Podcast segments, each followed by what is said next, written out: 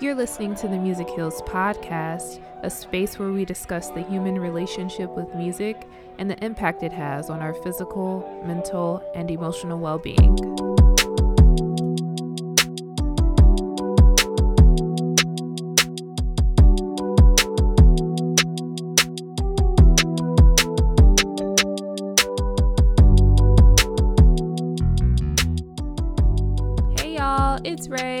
To the Music Heals podcast. This is episode 9.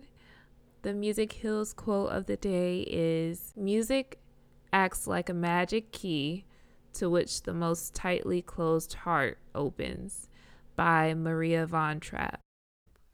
Okay, so I have a little story, little story time. So back when I played during the string vigil for Elijah McClain. And it's funny because my guest and I are going to be talking about that a little bit later in the episode. Um, but I don't want to give too much detail. But back when I played in the string vigil, there was a reporter afterward who asked me a couple questions and published it in the Richmond Times Dispatch. And someone reached reached out to me um, and this person i'm not gonna say who it is but they reached out to me just to say like hey you know i think that that was a really good thing that you did um, when you went out and played. And i heard from others that this person was like a very conservative like right wing very closed minded type of person. And everyone was surprised that they had said those nice things to me especially because it was um, recognizing someone who was murdered by the police. So it was a protest of sorts, you know, it was our way of protesting um, police brutality. So for that person to have reached out and said that that was a good thing, other people were telling me it was like he was a different person. It was like his heart had transformed or he had a brand new outlook on things like the Black Lives Matter movement, and they would never have expected him to be the one to say nice things about that. So that's just an example of how music can really open the hearts of those who you least expect. So, what am I currently listening to to get me through? I don't really have much this week, but I don't really have much new music this week, I'll say. But I have been listening to um, Chika is back in my rotation. There's this song that she released on her last her most recent album. It's called Designer. And when I first heard it, I was driving in the car. It was actually not too long ago. I was driving in the car on my way back from visiting my family. It was kind of late at night and I needed something to kind of uh, pick me up and keep me awake on the road. And this was perfect. It was so perfect. Uh, it's definitely going on like my morning turn up playlist to get me going. But anyway, here it is. So my life just gotta be a place where I can roll a J, enjoy my day in harmony. I got a lot on my mind, they got a lot of shit planned. I think they robbing me blind, but I'm the person that stuck up my head. Yeah, I'm the person that stuck up their neck. They take it all, but I'm writing the check. And if I'm going higher, I try to inspire by telling my writers to hop on the jack. Got more issues that don't show in pictures, my bitches don't never respect. Living my feelings, it's not so appealing. My head steady reeling, I'm trying to connect. Promise I'm dealing, get high as the ceiling, and helping conceal a mistake and regret. I'm fucking sad. Why would I want that they wait around? I'm not gonna wait around, bitch. I'll be on to the next. Bitch, I'm a star. Fronting on me is just fronting yourself. You won't make it too far. So I don't know if you guys have seen, but Netflix just released a show uh, one of their new shows called Song Exploder How Songs Are Made. And it was a podcast turned into a Netflix series. And the first episode is featuring Alicia Keys and Sampha. They made a song together for Alicia Keys' new album. And uh, Alicia Keys wrote the song originally about her son and called in Sampha to help with production. I think it was. It wasn't even um or, with writing and production it wasn't even for singing at first but sampha because music creates this environment of vulnerability um sampha let alicia keys know that he had he shared with her that he had just lost his mother. So when he was listening to the lyrics of what she wrote he it was like a mirror. While she was celebrating the birth of her son and and bringing life into the world he was grieving the death of his mom, the person who brought him life, um, who had just transitioned and lost hers. So it was really a full circle moment. I think that's what the episode was really talking about how how music can bring things full circle and how lyrics can resonate in one way to one person and a, in a completely different way to another. Um, but to be able to share those intense types of feelings from listening to the same song is a way that we can all connect.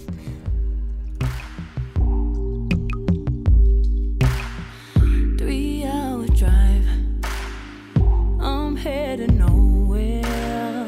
I've got the time now that you're not here. I keep traveling by,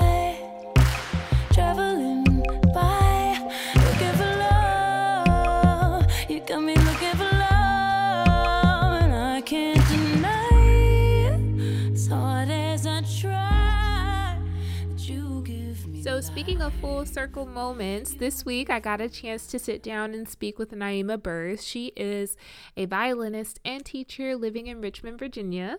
So, just a little context back in July when I played at the string vigil for Elijah McClain, Naima was the conductor for a small ensemble piece that was played that night um, during that event.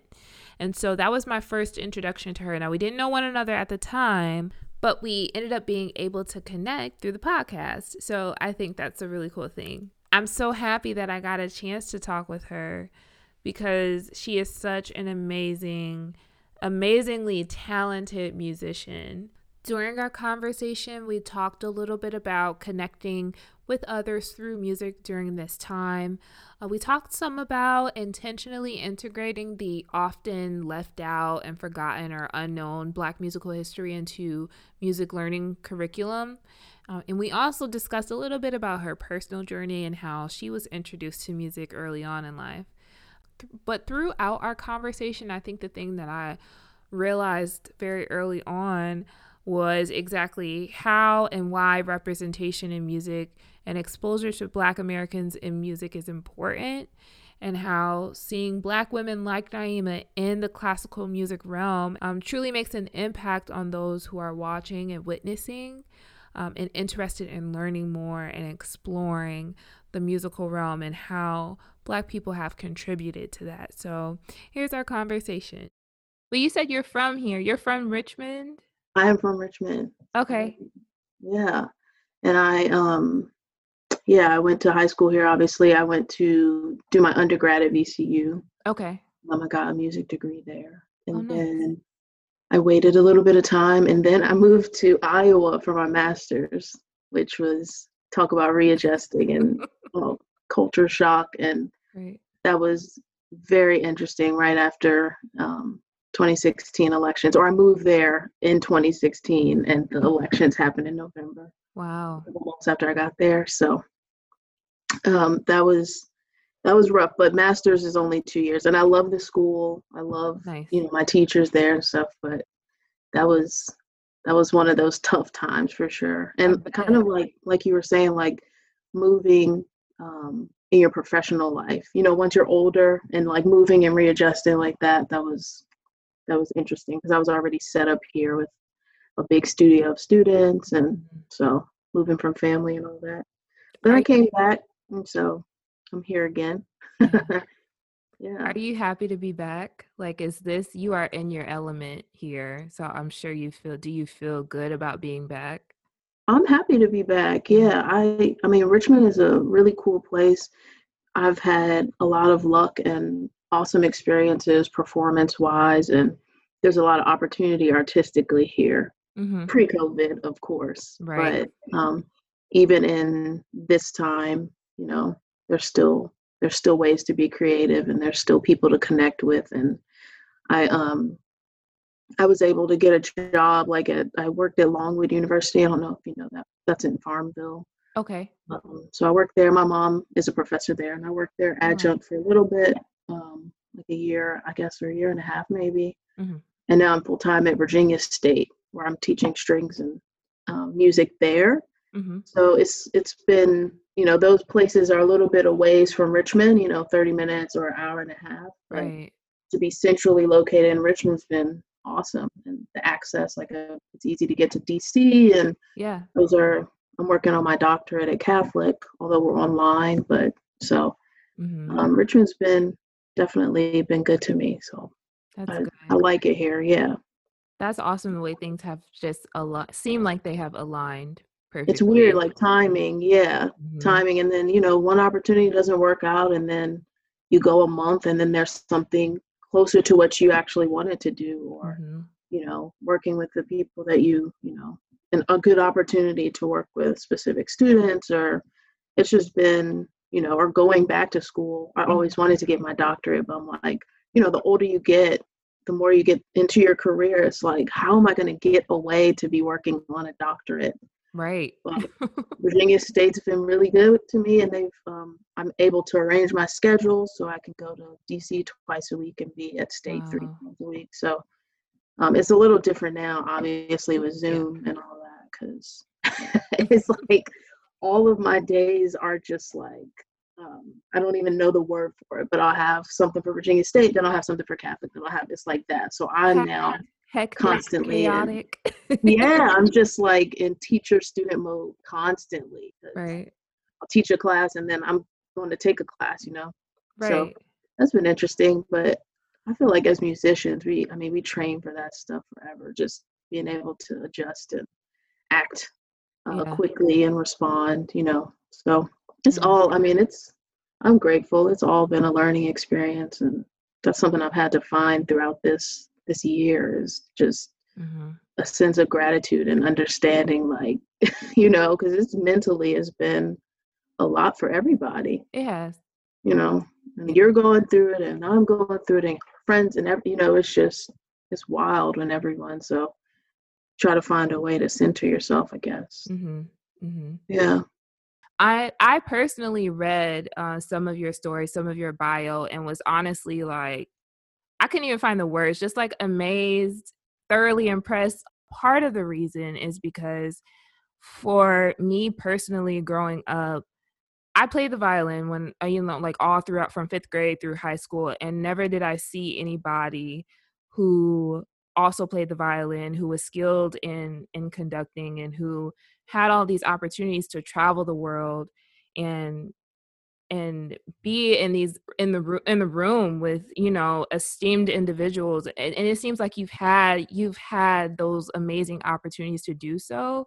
And so it's just really cool to see someone who looks like me um, who has had those experiences. So i just wanted to say that i was like just from reading reading through your credentials i was just like wow. For lack of a better word just wow personally. nice. Wow. Yeah, yeah, that you've been able to literally travel the world and simply like share your gift.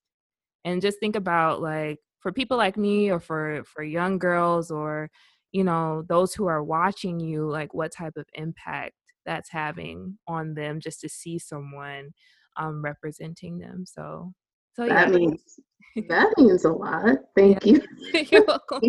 I'm gonna cry it's 2020 emotions are really really high man. Yeah i know. that's and i feel like yeah i sometimes like i think about the cool things i've had like been able to experience this far and like hopefully more awesome things will happen but hmm you know even i was talking with my mom like most of the like a lot of the trips that i went on with her um like travel with like a choir or whatever yeah. because she's a performer as well.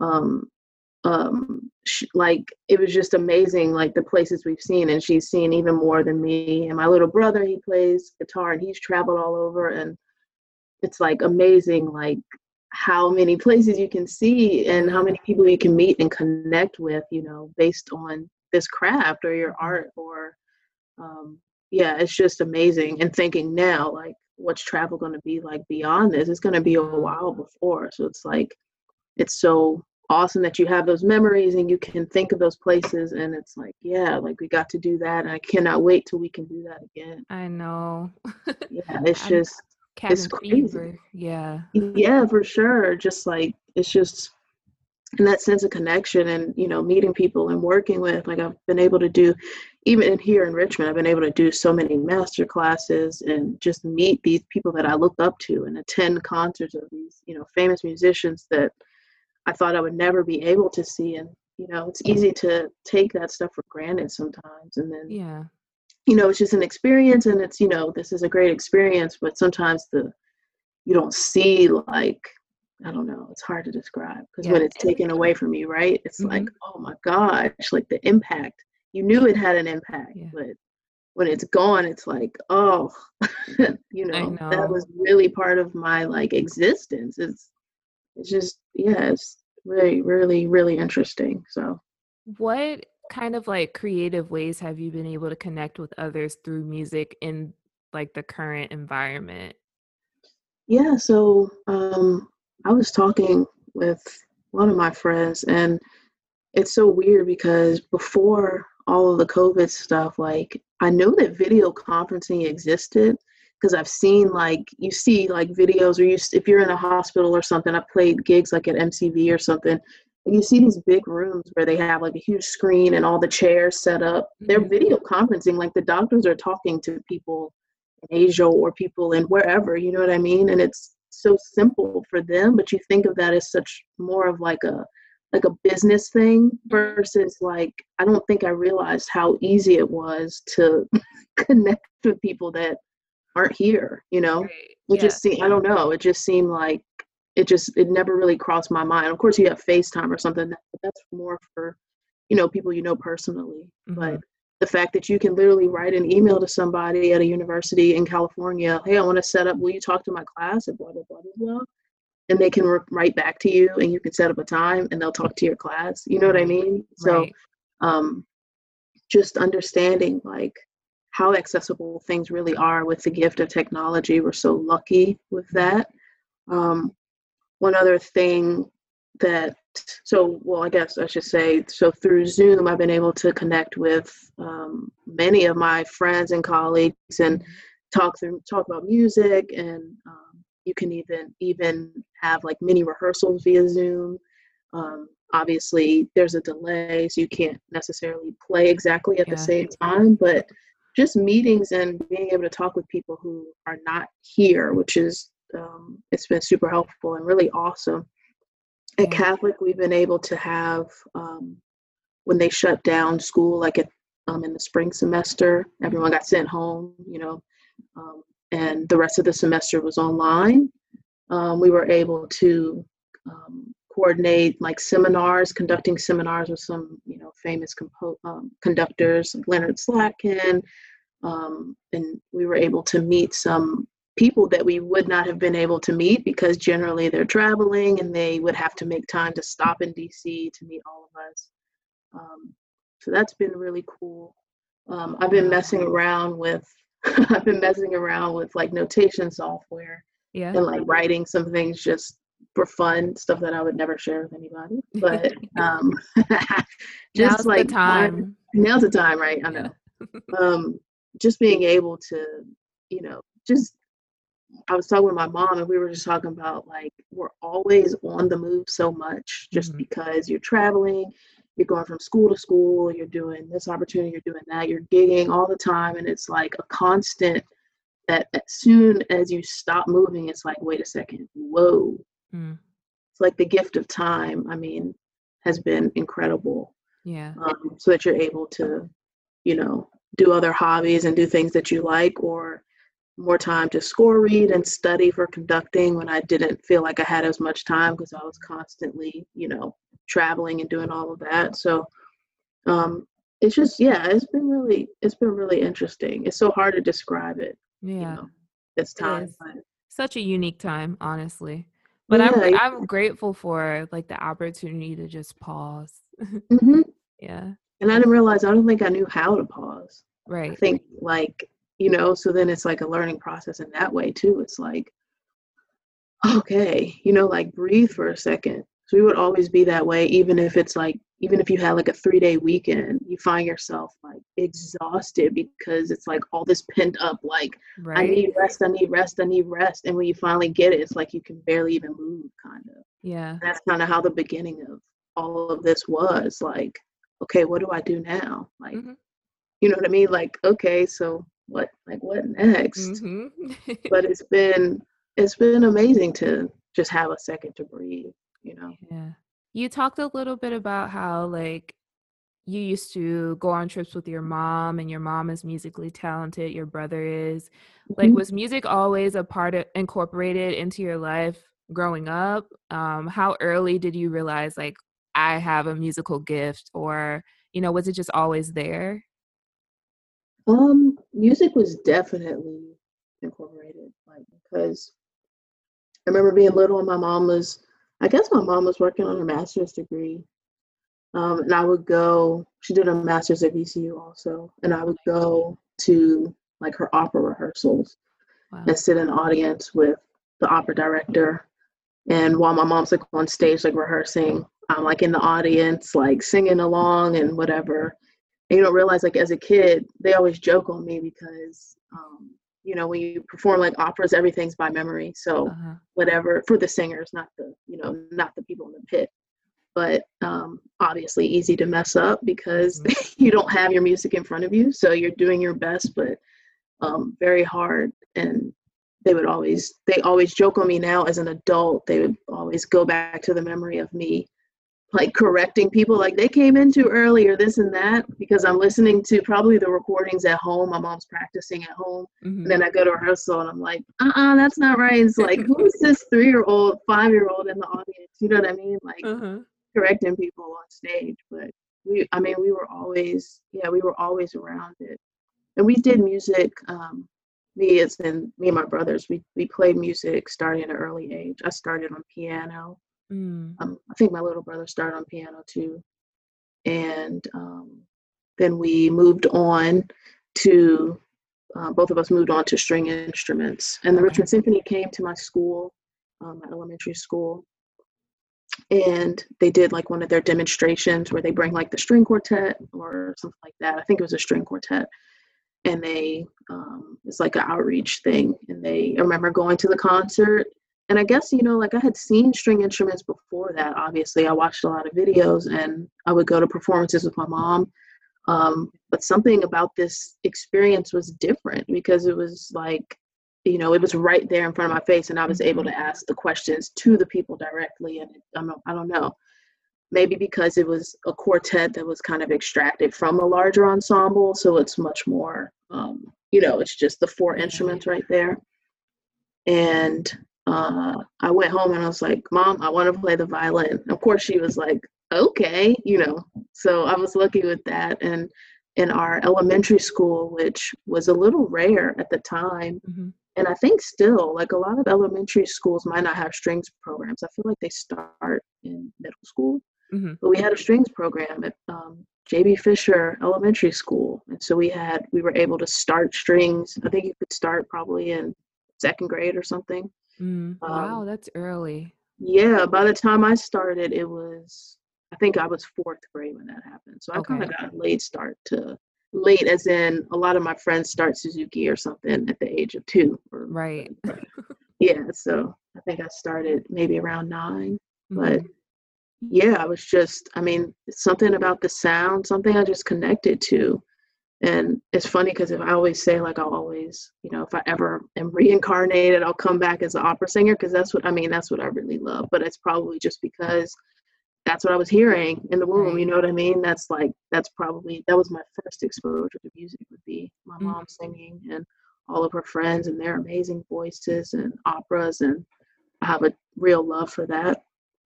But the string instrument um, is real close to the voice. So It is. Yeah. maybe it's some type of you know maybe when i was a kid i heard that and it you know it seemed like something that i could get into without doing exactly what my mom what my mom did but it's related and it you know the color and it's so um it's so personalized and everyone's violin sounds different and hmm the way you play it is everyone plays it differently so yeah so we yeah it was something we grew up with my dad's a lover of music he's not an actual musician Okay. his brother is a composer. We have a small family, but my dad's brother's a composer and a flutist. Um, my dad's brother's daughter is a, a opera singer. She's working on her master's, or maybe she just finished at Northwestern. So we have, yeah, there's a lot of music. family. There's a lot of music in the family. Yeah, my little brother, he's in um, a great guitarist, and he's in Butcher Brown band. Mhm. Yeah, he's a rock star, literally. And Yeah. right, he's the cool one. I know. Um, That's yeah, funny. but, yeah, it's all it's been all over, and it's. I mean, it's really nice, and that I mean that access is so important. And you know, we're lucky to have. I mean, a mom that did it, but also parents that supported it. Because a lot of parents will push away and go be a doctor, go do something. But as we can see right now, like music is really so important for the environment and so important for society. We're missing it. Everyone's missing it. Everyone's missing live shows. Everyone's missing being able to, you know, perform and connect with connect with others. So Yeah. this is a point. This is proven right now how important it really is. You know. No, it is. It is. Yeah. That's funny. Um, when you talked about how when the string quartet came to your elementary school Mhm. and it was in front of you and you felt connected in a different way. I just I f- I felt the same when I started to play the violin. Like I didn't my family's not very musically talented. I think my mom played the violin for like a year Okay. Yeah. Yeah. Yeah. in the 6th grade. Like nobody is yeah, I wasn't exposed through any other way but that. It was a similar experience like the um Toledo Symphony came or we went to we went on a field trip or something like that and to see it in front it, it just became ta- tangible i guess is the best word that i could use um accessible access is like the biggest thing yeah you can listen to classical music you know what a string instrument is but until it's in front of you you don't believe that you could be the one But you can do it, right? right right Yeah. They. I mean, I remember the language of that. Like, you know, of course, they have a presentation that they, you know, this is the blah blah blah. This is the string. Mhm. This is the members of the string family. Like, what are what is this made of? What is you know? What does it sound like? You know that you can play this instrument too. I was your age when I started. right you know, and it all of it's like I remember running home being like, I play the I play it, I gotta. And even if it's like in the sense of like, you know, I need this next new video game or something like that, Mhm. like it was that intense of a childhood feeling. Like I just remember I remember being like infatuated, like I have to I have to try that out, you know. yeah So just you started in this you started like in middle school or was it one Right. I started in the fifth grade. That's when okay. our public school music program typically started. I don't know if they still do it. I haven't been back to my hometown in, in a very long time. But the fifth grade is is when they started. When I started, yeah. it's amazing and people don't i mean it's why that that that outreach is so important and uh, most symphonies i mean i think most orchestras make a point to do that because you really change kids lives and you know they can see themselves and doing that and it's just it really is amazing Right. Have you had any opportunities to reach back in that way, like in your role at VSU or any other faculty roles, or just in general? yeah i mean i i love i at one point was teaching um, violin at the boys and girls club Oh wow. um, taking instruments there um, for them, like taking it through the um, music school that I was working for at the time, Mhm. um, taking the instruments there to them, um, giving them lessons, giving them stuff to work on, and then, of course, taking the instruments back because we couldn't um, loan them out necessarily. Right. Um, and that's some, I mean, that's something that I would really love to be a part of. Um, creating some initiative where we can actually, you know, serve these underprivileged areas and communities. And it was so important. I could tell, like, it was so important for them to see, like, here's a black woman coming and bringing instruments for me. There's that trust there, right? Mhm. Um, and there's that understanding or feeling of understanding. Like, if she can do it, I can do it. She's she's just like me. You know what I mean? Mhm. that was um, one of the most um, rewarding experiences that I've had. Um, it's been amazing to work at Virginia State. Um, most of our students are African American students. Um, and it's been, I mean, it's just been amazing to kind of get into the minds of, um, you know, these kids and these young adults, I should say. Um, it's weird to be older than them. I think they probably think that I'm their age because I, you know, look kind of young, but so, but we have, you know, if I'm have 18 year olds or something. Right, I'm 12 right. years older than you. Like, you know what I mean? They think like, they think I'm 18 or something. Um, but it's really cool to connect with them and to get into the minds of them and then expose them. Like I teach music appreciation.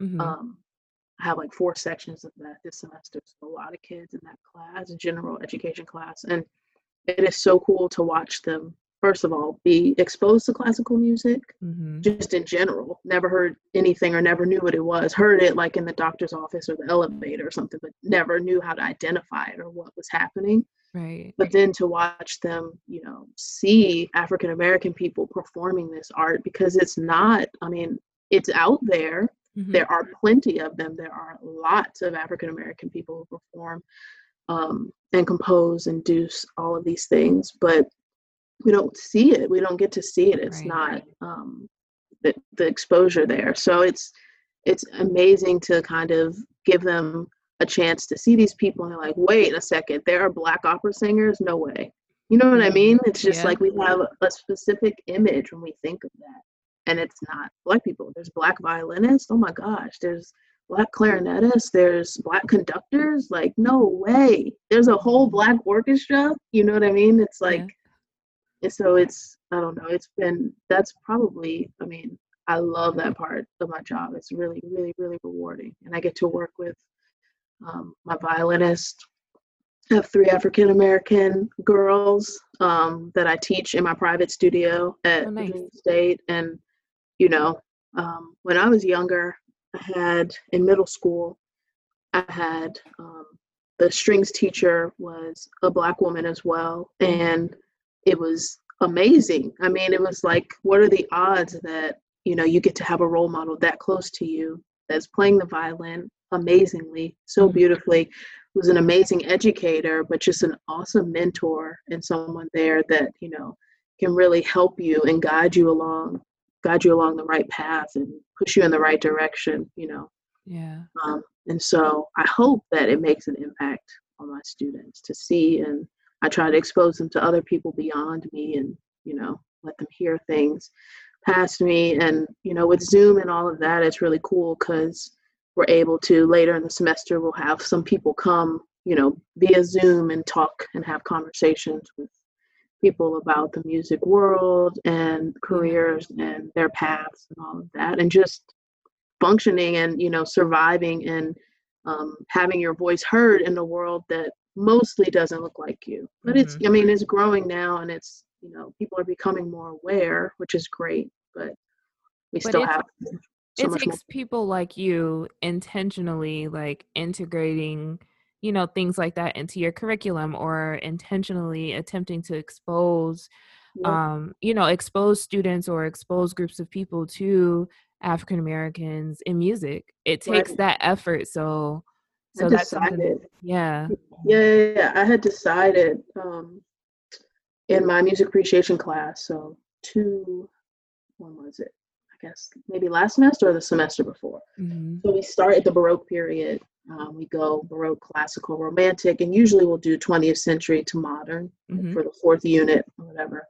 Um, but I decided that we're going to knock off the fourth unit, we're going to knock off 20th century, and we're going to focus just on African American composers and African American musicians. yeah And, um, you know, we talk a little bit about the 20th century, and a lot of those people fall into that. So we get to talk Right. about the elements, and, you know, we get to hit, you know, two birds with one stone, if I could use that phrase. But amazing, like, these are people that have never, like I said, never been exposed to classical music at all or Yeah. um, been talked talked in detail about it.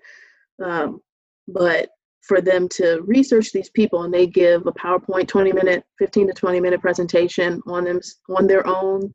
They Mhm. research Wynton Marsalis. They, you know, they research Leontyne Price. They research these people and find out who they are, what the world is like, what they're living in, if they're still living or what it was like, you know. And you Mhm. just see these people pave the way. Paul Robeson, these people that are they're athletes and they're musicians and they're TV stars and they're, you know, just black excellence. Mhm. And yeah it's just, you know, you shouldn't necessarily have to take a course on African American music to get that stuff, you know, Right. something that is so specific. What if I can't take that course?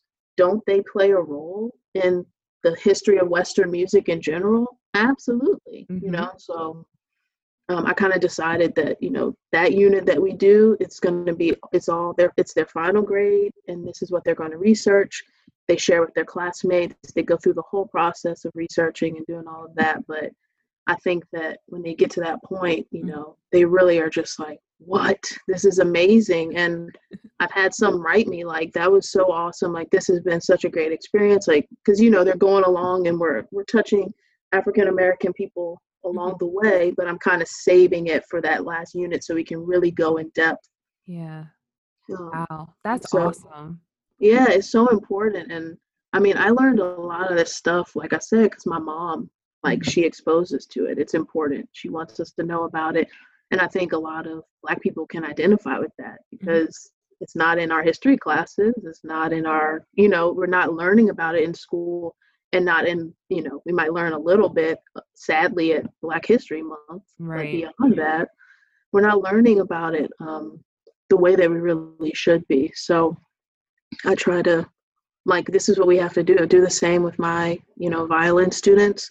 We have a list that we're going to go through, and these are the people that you're going to cover. And you're going to learn about their playing style Mhm. and white, you know, not just black musicians, but you know, they're going to be in there also as Mhm. even players. You know, As they should, just- you know. as yeah. they should be, not just during Black History Month are we going to learn, and we're not just going to learn about Martin Luther King and Malcolm X and Rosa Parks and shut the book, you know, it's so Right. more. So I learned about it. Luckily, you have exposure, but um, just really needs to be a part of the normal curriculum. So we're just taking the little steps that we can, I guess. Yeah. Yeah, 'cause I can't I can't remember a time none of my instructors were black. I don't remember anyone intentionally teaching us about African Americans in classical music. I still don't know a lot, you know, and and I just feel like without, you know, doing the research on my own or or being surrounded by people like you who are intentional about that, it it's very easy to miss. It's a missed opportunity if you're not Yeah, exposed for to it. sure. Yeah. I was listening to, I can't remember which episode. hmm We were talking about Beethoven being black and Bridgetower, right? I Right. think, yeah, that's Yeah. what we were, yeah. And um, I think you mentioned There, were like a lot of names in that episode that I. Daniel Coleridge Taylor, I think. And yeah, there was a few that went through there. Mhm. Yeah. But just like people, you know, just giving them, giving them a name and letting them, you know, research or do a little, this is who this is, like a little snippet. I'm just always thinking like, how can we, that's what I'm trying to do with my students. Like, how can we get this information out and quickly? Because it's, it can be overwhelming because it's like so many details and but just here's a little snapshot. This is blah, blah, blah, blah, blah. This is Mhm. Keith Jarrett. This is Jessye Norman. This is, you know, like these great performers who've really paved the way, Yeah. composers and musicians and whoever. As a violinist, when I was younger, I only wish that I had like half of the talent and half of the opportunities to experience some of the things that you have musically. Uh, What do you think it took? What did it take for you um, to position yourself to be a part of things like performing in master classes and performing in international chamber music festivals like was it simply like universal alignment and talent or what was like your secret formula for being in those spaces I don't know. Honestly, like I feel like I've had many experience. I've been like I've been exposed to things by being around my mom and talking to my mom and Mhm. like taking in the knowledge that she's offering up as a mother. I've been lucky that, you know, we don't have the same instrument um, or necessarily the same goals, but she's huge on education. She's huge on um, like talent not being enough, actually working really hard and Mhm. um, making sure that you're, you know, able to sight read and able to act quickly and, you know, just putting yourself in the best position possible so that you're Yeah. able to um, with that being said, like I've always, it's so funny because I've always been interested in so many things, be like outside of music that I kind of fell into this being my actual career. Like Yeah. when I was in high school, I was really interested and thought that I was going to go be an engineer. oh really Yeah, I, I like did some camps and I've done like you know I was really good at math and I was like two years ahead in math, so I was like in tenth grade math and eighth grade, like that type of thing, and I loved it. Like I thought that that's what I was gonna do, and I had a teacher in high school, uh, Miss Bazile at Appomattox. I went to the governor's school for violin, but Mhm. after that, I thought that I would go to engineering school or something. I don't know what I was thinking. I think I was at that age just trying to run away from what my, you know, who wants to be a musician necessarily if your mom's a musician? It's like Yeah. I want to, I want to be myself and do my own thing. And at that point, I thought that I couldn't do both. Like I couldn't be a musician and be myself. You know what I mean? Like do Mhm. my own thing and be a musician. I thought that it would be like, you know, I'm going to just be compared to mom and it's just going to be that constant It's a lot of pressure. it's so much pressure and she is like one of the best she's very good like she's really really awesome and people really respect her and like love her and she's a lot of great things so it was you know no one wants to be a second secondary version of anything. So it's Right. just like oh but i you know i remember we used to have seating auditions for orchestra in high school and i remember going in for my last one. And miss bazile she's an amazing conductor um, human being. She would teach us like um, classes on um, audition prep where you're really getting in touch with the spiritual side and getting in touch with person that's taking the audition that's in yourself like how do you feel? How do you make sure that you're comfortable and you know all of these things? So she was a huge influence on us but i was taking that audition for seating in orchestra. She's like what's next? I'm like i'm going to apply to engineering school. Like she was like and i oh, remember i'll never forget the face like that she gave me. Her jaw dropped and she just stared at me and she was just like what? And i was Right. like yeah. She's like you're not going to apply to music school? Like that and i'm like no i don't think so. Like not hesitating at all. I was like no i don't i don't think i am. And she walked up closed the door sat back down at her desk and she was, said something. I couldn't i can't be as eloquent i'm sure but Yeah. something she said to the effect of um the universe like chooses people to use their voice in specific ways kind of something like that and if you have a voice that can touch people you have a voice that um you know is special per se maybe something like that like Mhm. you never want to like overlook that gift or overlook um, the way that you can connect with people in a special way or something like that Yeah. And she it was the most heartfelt thing like she really wasn't telling me like because if i really want to be an engineer she would support that you know but Right. Yeah. she really wanted me to understand that like this is a real way that we can connect with people and um, the the comfort and the love that a musician can share and give to the community and the world is really really special hmm and um, i just remember like okay and i didn't agree to it right at that moment but i thought about it the whole way home and i was just like Yeah. I was gonna. I, mean, I was gonna go say, ahead. how long did it take you to believe that, or to? How long did it take you to believe like I'm the one who the universe has chosen to place right and i just i started thinking yeah i started thinking about it like dang like that's really true you know what i mean am i just like pushing this away when you know this it make this is my purpose Mhm. probably this really can be you know and we can be good at so many like we can be good and enjoy a lot of things but i had to think about it and it didn't take me that that long but i Mhm. remember maybe a couple days of like that's true like if i become an engineer it's not that i can't be a violinist but i'll probably be busy doing engineering stuff like right. you know what i mean um, and plenty many people like they have doctors that still play violin and but it's not their main focus like and i just remember like wow that's really true like Mhm. and i just i thought about it and sat on it for a little bit but i remember telling my mom because my mom was probably pretty frustrated but also it's just like i mean also if you want to go be an engineer like go make money and go do that that's Yeah. fine you know um but she i remember sitting at the dinner table it's like think i'm gonna apply to bc music school my mom's eyes were like what like of course that's what she wanted to hear she would never like finally but you know Yeah, you could tell. oh i could tell you know moms like and i was like i think i'm gonna apply to i think i'm gonna apply to music school and she was very much like "Well, i think that that is a wonderful idea Mhm.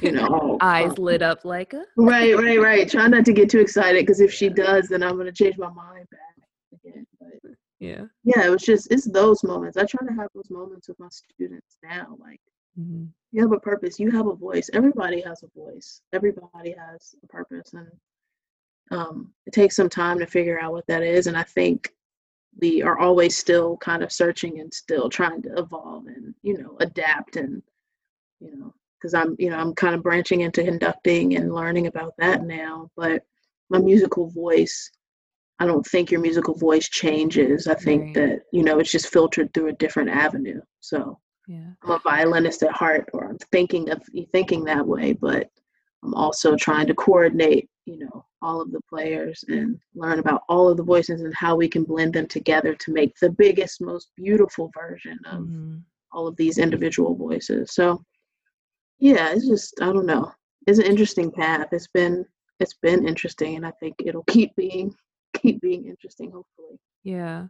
What influenced your decision to branch off into conducting? I along the way I've had some like amazing influences or mentors that have been conductors. And I always um, looked up to them and admired them so much as people that I became drawn to like their actual craft and the way that they, Mm, um, you know, their their avenue for music or. Yeah. And um, like Miss Adams, that was my in middle school.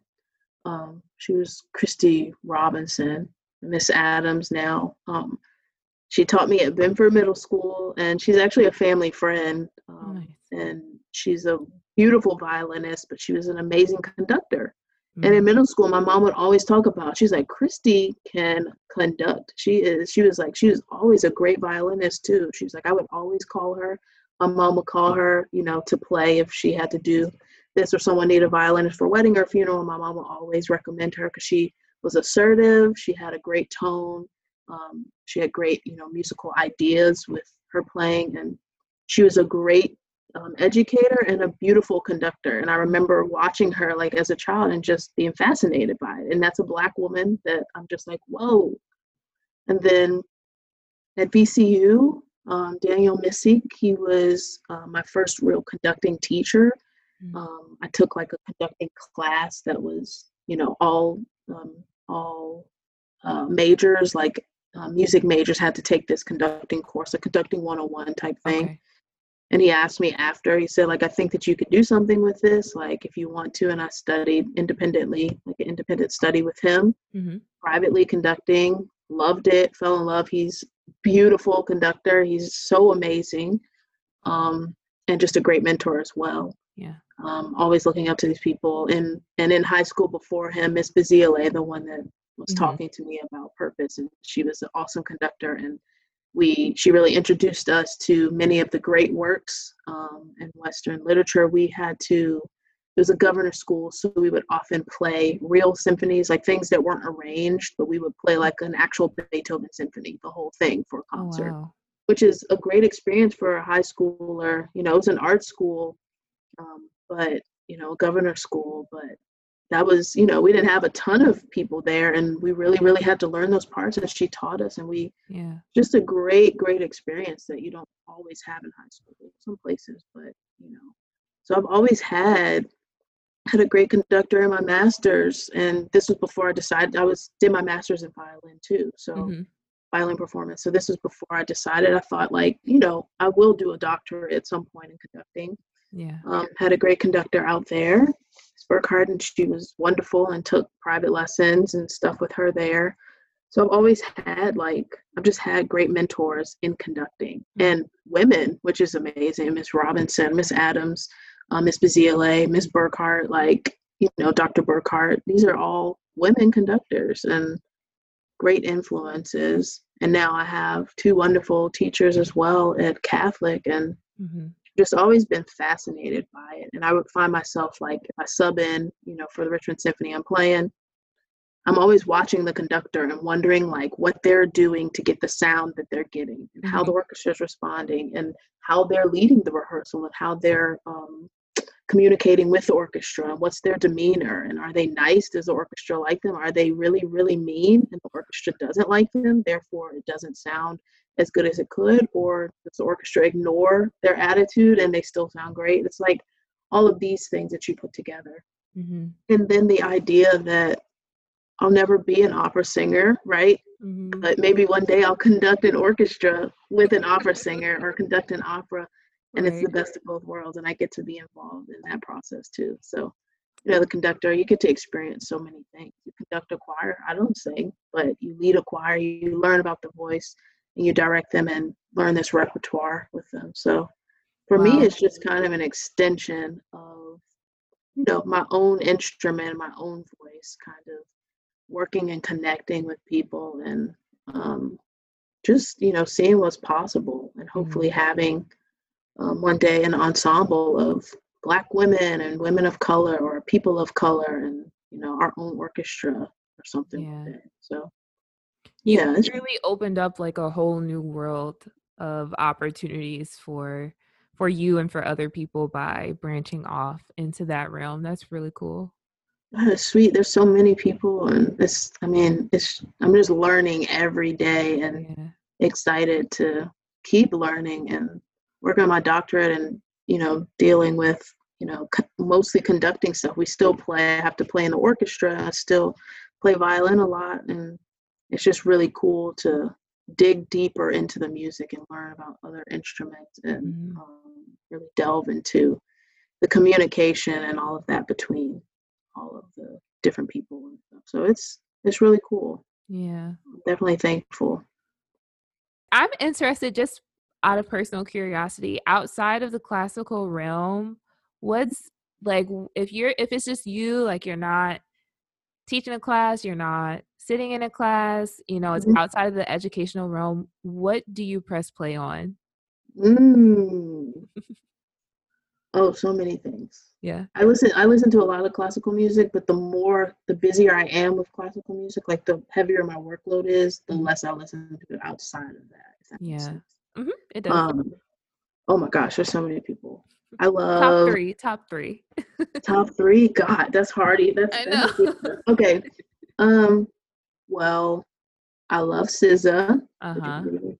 Um, I love Chance the Rapper. hmm See Alex Isley. Oh, I love Alex Isley. You don't love Alex Isley? Yeah, she's, Yeah. she's amazing. Um, I listen to I like actually a lot of like gospel music too, Yeah. which is new for me. Kind of. I started going to. Um, well, I'm ca- I was actually like I'm actually Catholic, but I started going to a more contemporary church. Um, uh, maybe I guess it would be a non-denominational type thing Mhm. before COVID, and now I'm not, but we watch it online. Yeah. Um, so I like Jonathan McReynolds and Tasha Cobbs Leonard. Oh, nice. Yeah, I listen. I mean, I listen to so many things. Butcher Brown plug. Yeah. Um, no, I I listen to them too. So They're awesome. they really are. Yeah. Your your brother is like super talented. Thank you. I, I tell him everything that he knows how to play guitar. I'm just playing. I teach him anything. Take the credit. Take all Yeah. the credit. I teach him anything, nothing. Um, yeah, so I listen. I listen to everything. yeah. Yeah. What about you? What do you listen to? This like anything under the sun, honestly. Um, but right now I'm listening to a lot of uh what am I listening to? Alex Isley is definitely in my daily rotation. Uh Jhené Aiko. Love it. Oh, sir. That's like my favorite artist. Yeah. Okay. Yeah. Masego, like a lot of the chill, like Yeah. keep me in my zen mode because all the air all the other areas of my life I feel like I'm stressed in. I don't want music to be that area. So Yeah. Yeah. I whatever. will. I listen to a lot of that. Um, yeah, a lot of chill music, chill Yeah. vibey stuff. Um, and I do. I, I mean, confession. I obviously you wouldn't be surprised, but I do listen to a ton of opera. Like I'll just turn a favorite person on and just listen to a CD or, and it's Yeah. very relaxing. I Yeah, can so that- imagine I read like an article about how the first experience we have with music or musical tones is like our mother's voice. I can only imagine how opera music makes you feel when you listen Yeah, on the inside, like a big hug. crazy. That's crazy because it feels crazy. Mhm. Like I don't know if there's anything else that everyone that knows me probably knows that. I don't know. Like if anything tops like Leontyne Price to me, like Mhm. like the most beautiful, beautiful voice of all time ever created. Like I maybe would pick that over anything, and that's wild. I mean, that makes sense, like because that's really what I'm sure that's that's the first stuff, and that's my mom's favorite. So that's the first stuff I was hearing, you know, just Yeah. constantly. It's just yeah. So I I believe that a hundred percent because the feeling, the goosebumps, you know, I can listen to something over and over and over again, and the feeling does not change. Like it Mhm. literally feels exactly the same. So yeah, yeah. the reason why I reached out to you is because I attended the violin vigil for Elijah McClain that was back in July.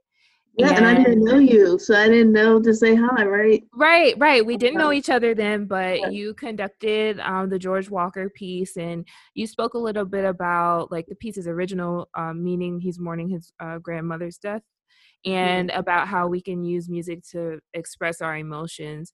So I was just curious, like, how have you personally used music to process through your own emotions, especially especially during this time?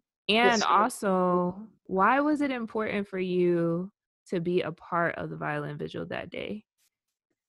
Man, I know it's heavy, loaded. heavy, heavy. Yeah, yeah. Well, the vibe is so amazing because um, that was something that I was hoping that we could do in some form or capacity, just in general. Um, and that was Jen Arnold from the Richmond Symphony. Um, that was her her brainchild or whatever I could call that event and she was leaving town i think the day after or maybe a couple days after um, and for like a few weeks or something and it was like we need to do something right now and they Right. planned that within like i think like three days or something yeah. they got all the social media um, little pictures that you can post on social media and they planned out the time and they planned out the repertoire and she gave me a call and asked me if i would um, participate by conducting that piece. Mhm. it was like a couple days before she sent me a score. Like i'd never seen i knew the piece by ear but i actually it's so funny. I had just ordered the score like a couple days before but it wasn't going to be here for two weeks or something right? Mhm. and i was like i literally just ordered this. I love Talk that about alignment. right? How weird is that? And i had been listening to this piece like i had been listening to it i mean on repeat like Mhm. probably for the week before she called me like just over and That's over crazy. listening to this piece and i listen to pieces a lot like i'll listen to it and i'll listen to the bass i'll listen to it and i'll listen to the inner voices like i want to hear all the part past just the overall picture that happens right and I didn't have a score yet. And you know, that's you can't get it for free online or anything. You have to order. It's not public domain at all. right. Um, so her calling me like to ask me to conduct it, I'm just like, what? Like, absolutely. First of all, second of all, this has been in my mind, and I've been listening to this piece so much this last week. Like, what does that mean? I have no idea. Besides, like, yeah, timing. That was just Yeah. that was Talk- That's insane. like manifestation 101. You know what I oh mean? Yeah, I should listen to more things on repeat, and hopefully people will call me to Yeah. I right? I mean, that was just that was insane. So she asked to do that. Of course, I wanted to participate um, for Elijah and for all the people that you know have been taken from us unjustly um, at the hands of the police specifically, and um, it was a true honor to be a part of that. We didn't have a chance to rehearse that. Um, It all just happened right, you know, right there at that moment. But something about that makes it so organic. Something about that makes it so natural, and something about that causes people to really connect right in that moment. Mhm. You're looking at me for the tempo. You're looking at me for the cue, and everyone is like, it was one of those experiences that I'll never forget because it was like I could feel and hear everything that was happening around me beyond the music. I could feel the energy of everyone. You know, everyone's there for that reason. Everyone's there to um, to spread love and to like really connect with people.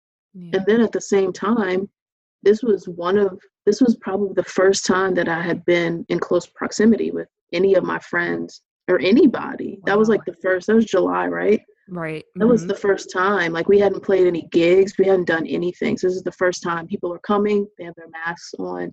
you know you're seeing people for the first time and then this is what you're doing it was just Overwhelming. insane overwhelming i was standing in the background because it was too much to i brought my violin to play but it was too much to like i didn't want to be interrupting anything it was too much to like come up and play and then put my stuff down and it was just kind of you know Yeah, kind a lot of movement. uh, Yeah. a lot of movement yeah i just didn't want to cause distraction so i was like that's okay i'll just conduct and then i'll sit and watch the end and i think it was amazing grace and i was recording and like literally my eyes were watering.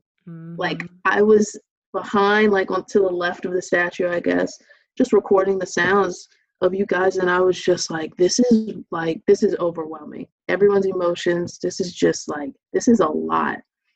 And it's that communication you know that communication without words. There's Mhm. that that thing that music is that thing that music does. It's just it's crazy i i can't explain it so that was that was probably one of the best definitely one of the best if not the best like musical experience i've had it just was one of a kind and i'll never I'll, i will never i'll never forget that at all right. you know Yeah. Yeah. No, I, I feel the same. The I really felt overwhelmed, like at a loss for words. yeah And I I honestly before that I hadn't picked my violin up in like years, if I'm No being honest. way. Like a cut yeah. It i had think i heard you say that in the one of your yeah, it, it's been a while. And even now it's I got you know, I got like all the materials that I need, but it's still kind of just sitting there. But I still felt compelled to go. and I felt um, a need to release in a way. that's exactly it that's Yeah. exactly it and that's it. And that's what I felt when I. It was like a collective sigh Mhm. through music. It was like a like collective grieving process for everybody, not even just the people who were playing, but for everybody who was there. Yeah. And I, I talked to my dad about it, and he's like, even through the audio, you could feel, you Yeah. know, what we were feeling in that moment. He said his um my stepmom, she was in tears just Yeah. listening to the audio. So I definitely resonate with how how you felt that day. I it was hard to even like play through play through to the end just because of how heavy and, and not in a bad way. It was just like you could feel you could feel it in the air, you know, what It everyone was. was. It was that moment. like, yeah, it was like so much being brought to that moment by everybody. You know what I mean? And I keep saying like the time that we're in, but really like the time that we are in. And that being the first time that people are seeing each other and the first time they're hearing music or playing music. Mhm. And then for the occasion that they're doing this is already overwhelming. And, you know, in times like that, like for me, in times like that, I feel like there's nothing I have, I can't offer anything but that. You know what I mean? Yeah. And that's something that we can offer that really, really does make an impact. You know, it's like the ultimate impact. Like people hear these sounds and they see us like, you know, music is like the ultimate um, gesture of like giving, you know, yourself to the audience, yourself to the community or the kids that you teach. It's such a um, it's such a special gift and experience that you can share with people. And that was one of those moments of like, oh my goodness, you know what I mean? Like I, what else can we give beyond that? I don't know. I think I don't know. I think that that was that was it for sure. And I was at a loss for words. And then and then to feel that and to really, you know, hear hear his final words and to Right. I remember conducting and I was like, we hit like one of these chords, like one of the most beautiful chords, and um, it like ends in a pizzicato, like the phrase, like it's a beautiful chord, and then it ends in this sudden pizzicato, and the piece isn't over, but that's the end of the phrase, and it's a surprise, and it's like a heartbeat, you know, it's really like Mm. a boom, like, and you can feel the vibrations. And I remember conducting this and like looking up at the sky and like the sun is coming through. It's like all of the perfect alignment of everything. And I was like, this is one of those moments. And of course, like as we, while you're doing these things, your brain is also thinking about what you're doing. You know what I mean? Like you're also experiencing it sometimes like as you're watching yourself. It's almost outer body kind of. Mhm. It's Mhm. weird. I don't know. It was was amazing. Indescribable. Yeah. yeah. Yeah. and a couple minutes of a piece and you know it felt like we were just in this moment and then you know um, everything else that was played these pieces that are just so comforting and beautiful and um, like meditations almost you know and just yeah it was that was an amazing experience for sure. I was very happy to you know play a small part in that and to experience the rest of it. It's awesome. Have you had the opportunity to like participate in, in any other adv- advocacy efforts through music at all or Not through music. I haven't done. Um, we've all, we've been talking about wanting to put on like put on a performance of something. You know, like yeah go play in the park or do something of the sort. hmm I've gone. You know, I've gone to protests and stuff like that. But that was the maybe that's part of what made that so special as well. It's like I haven't I haven't been a part of something like that.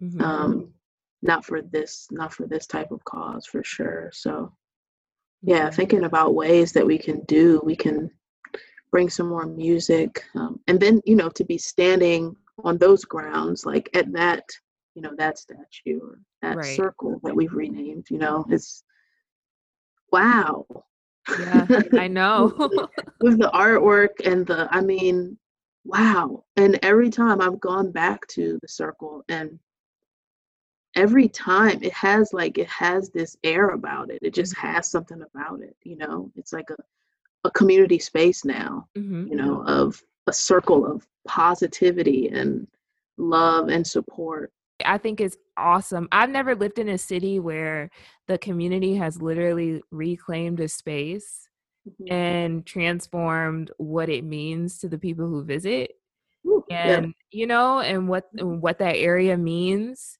um especially Right. now and it's been awesome to visit and just to be in that area and see um how it's it's changed I went to see um one of my like a a couple friends were playing like some jazz there. uh-huh Um, it was like one afternoon, and they're playing like this fast, like it's the drums are like it's like real fast, and the melody is like very fast. Something I don't know what the piece was, but I'm video recording them, and in the background, it's like these three little black boys climbing and playing on playing on the statue, like they're Mhm. climbing the steps of it. And the sound with the image, I was like, this is cr- like everything you do there is art. Right. Everything, you know what I mean? Like them taking pictures and this music and everyone's just giving themselves and they're just like, yes, reclaiming this space Mhm. for, you know, this is our circle. This is like our city. This is the city for the people. You know what I mean? And it's just like it's just amazing. So so I have so many memories of, you know, just images like that. It's just Yeah. it's, you know, um when schools were graduating, they weren't having like their in-person ceremonies probably, but online or something.